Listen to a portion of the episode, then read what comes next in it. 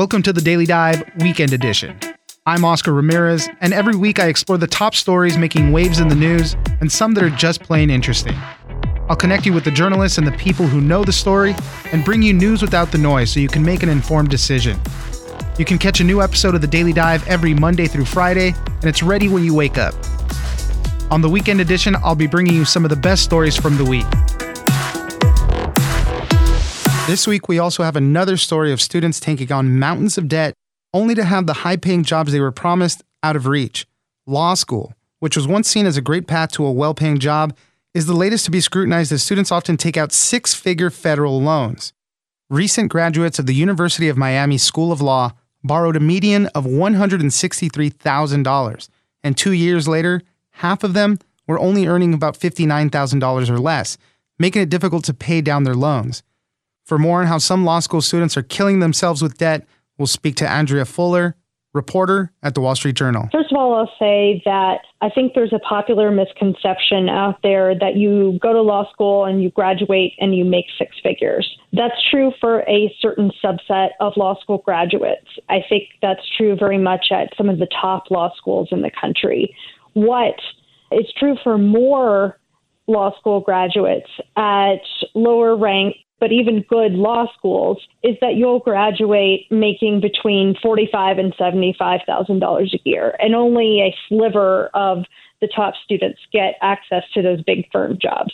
Now, while I think a lot of people would consider seventy thousand dollars a year to be a pretty good salary, for these lawyers, some of them have $300,000 in student loans. And so what we're finding is that it's very difficult for people to pay back a $300,000 loan on that kind of salary. Yeah, you mentioned in the article starting lawyer salaries generally fall into two clusters. So about 45,000 mm-hmm. to 75,000 for public service and small firm attorneys. And if you're lucky, you know, you graduated from a big name school, all that and you get placed in a large firm, you could make closer to 190,000. So those are kind of the two categories there. For this story, you focused a lot on the University of Miami School of Law. The median that was borrowed for their students was 163,000 and 2 years later half of them were earning $60,000 or less. And uh, it was pretty tough for a lot of them to start repaying those loans.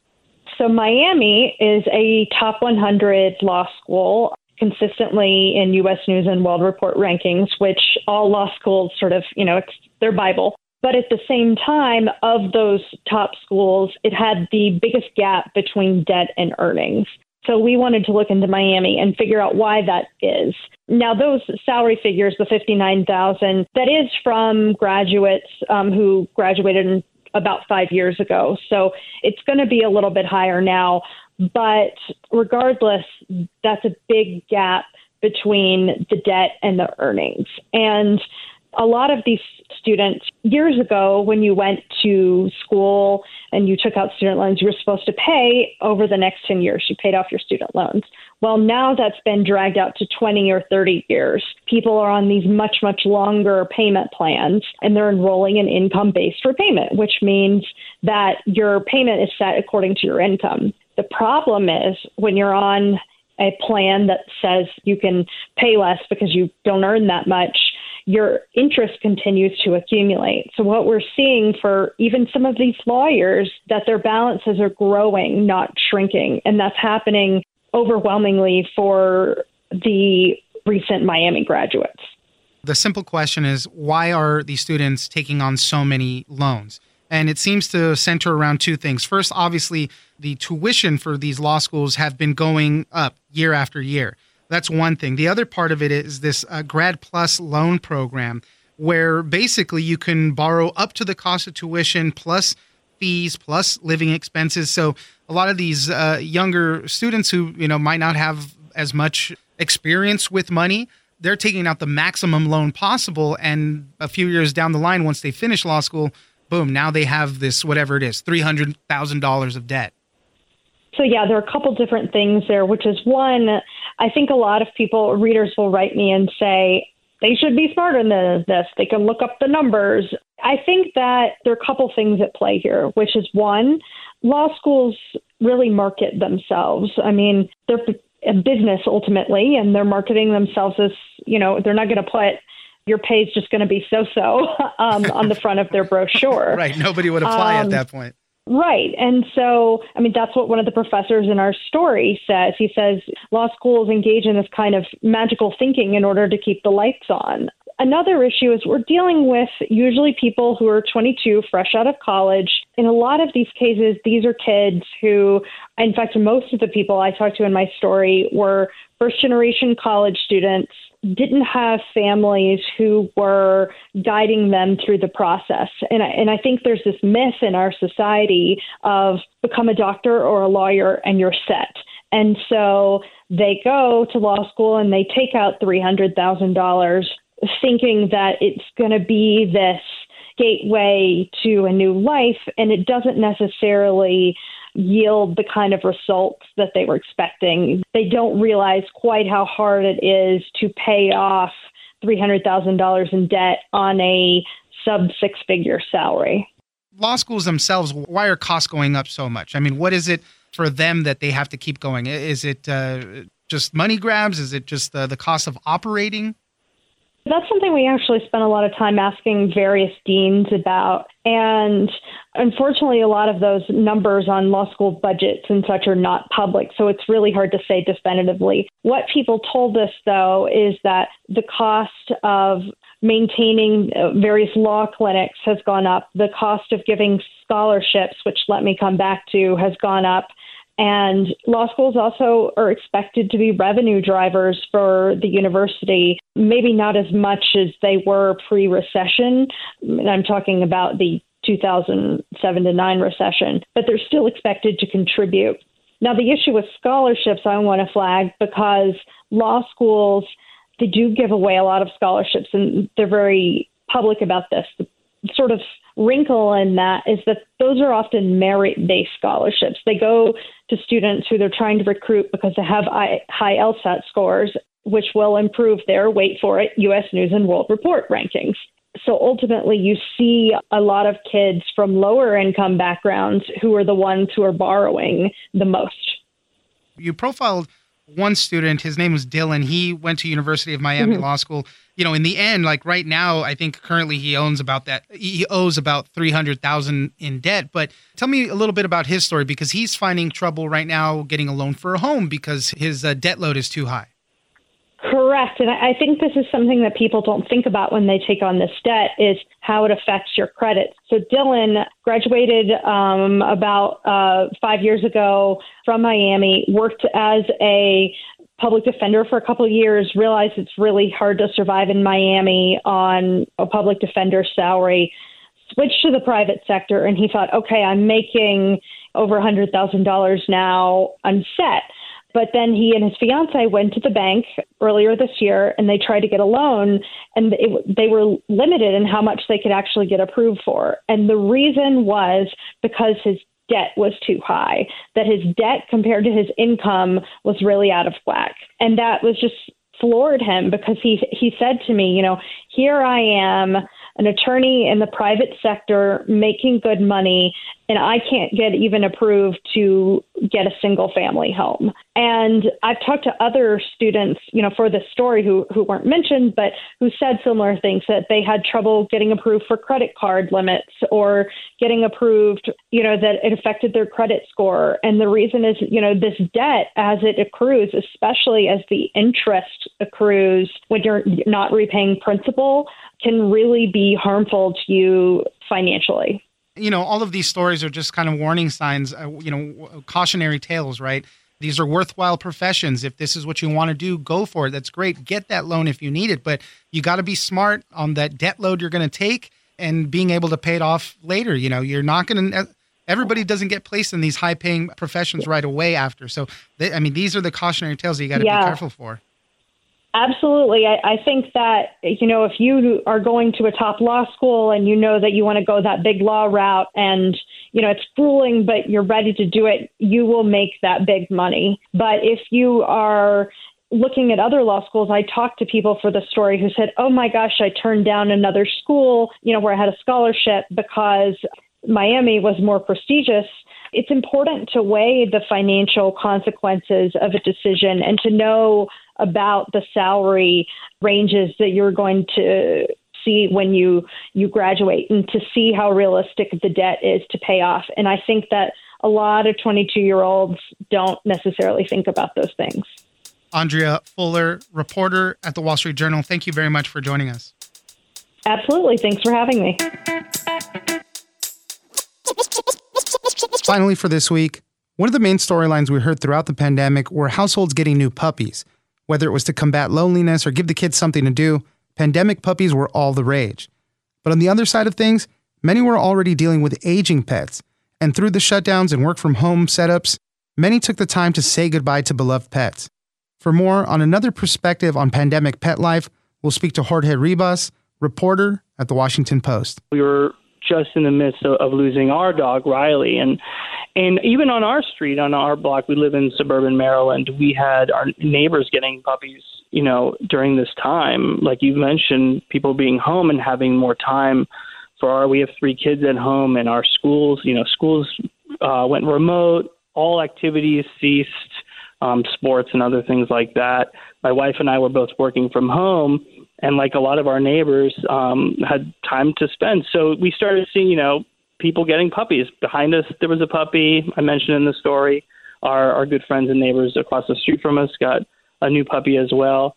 Um, but yeah, but we were home with with our 13 year old. Um, I guess she would have been around 12 then when it when the pandemic started. Boxer, who in normal situations, you know, um, we would leave the house for all day long. And, and we had a dog walker who would come once a day, let her out to go to go to the bathroom and take her on a short walk.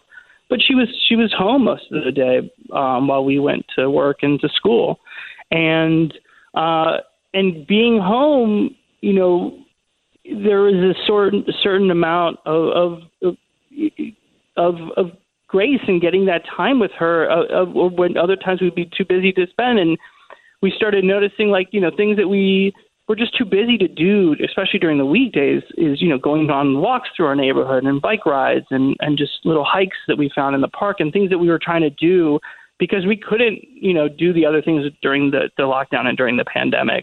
And we would take her with us. And, and it really was like this really nice way to, to spend time with, with, a, with our, with our dog again. And, um, and then I talked to other people who had similar situations. Um, and reached out to to some to some folks I found in, in, in Reddit communities where people had lost dogs and I talked to some grief counselors who put me in touch with, with people that, that were going through this. But almost everyone, you know, as, as sad as it was to lose a pet during this time, um, felt grateful to have that time to be with them. And even if it was just, you know, like our dog wasn't at that point in her life wasn't you know, actively running and we weren't doing a lot of right. things, but she was just there on the couch, you know, behind us while we were doing Zoom calls or our kids were on remote learning in school. And it just came to this routine of having her there, which felt very comforting. Right. And that's something that a lot of people we talk to also experienced, or I talked to also experienced. I mean, that's totally it, it right there, right? You, you go to work, you're not there for many hours of the day, but when things get flipped upside down and they are there so long, that extra visibility it means a little bit more. And, and obviously, not to diminish anybody who lost a person, a family member throughout the pandemic, but a lot of time for pet lovers, you know, losing a pet just hits differently, you know, and it makes you reflect on different things somehow. So it, uh, yeah, I, I mean, I would definitely. I got to spend a lot more time with my dog. He's like one or two. I mean, he's two years old right now, so we had him when he was one. So he kind of was growing up through all this.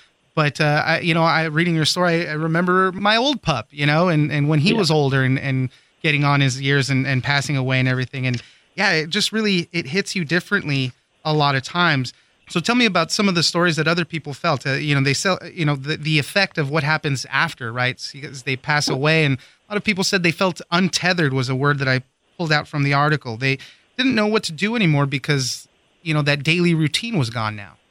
Right, and and so I talked to um, uh, a grief counselor named Jessica Quarles um, from Washington D.C. and she she used that term, and it was this feeling that one of the people I talked to, um, Megan McCormack, she was in Perth, Australia, and she lost her her border terrier Brierly, and just this feeling of not you, you get in your routine right and, and and you know whether it's it's letting the dog out in the morning and and feeding the feeding the dog and going on a walk and feeling that um and Coral described this feeling of of not knowing what to do with yourself when that presence is there um and it was heightened by just being home all the time you know and and not having something to sort of distract us from that grief um, in another situation, you know, you may lose a pet, but you still have to go to work. You still have to go to school. You still have to get the kids ready to go to school or do something else. But but here you were just home, and that daily routine of, of, of spending time with your dog sort of made you feel like you weren't really sure what to do. And um, you know, for for um, one of the people I talked to, Julia Renicky, who's a, a stock clerk uh, for food retailer in, in, in Germany, mentioned that that she kept looking. She'd come down and kept looking. Um, she had her dog Una die, and she kept looking for the dog to be there. And I, I, you know, I felt that sort of too. And my wife and I talked about that too, where our dog had this. Um, Riley had this this sort of a tick she would do. Um, she couldn't walk up our stairs, so she'd wake up in the morning and kind of go to the end of the stairs and shake her head, and you'd hear this like flopping of the ears. Um, it was almost like an alarm clock, and I knew I get one of us had to get up and let her outside right. to go to go outside, and and you didn't hear that, and it was it was weird, you know, and your your brain was almost like used to that and and that sound, and um, yeah, and so you kind of like because we were just so you know for us at least we were just so tethered to our homes that you know that feeling of not having that around us was was sort of untethered.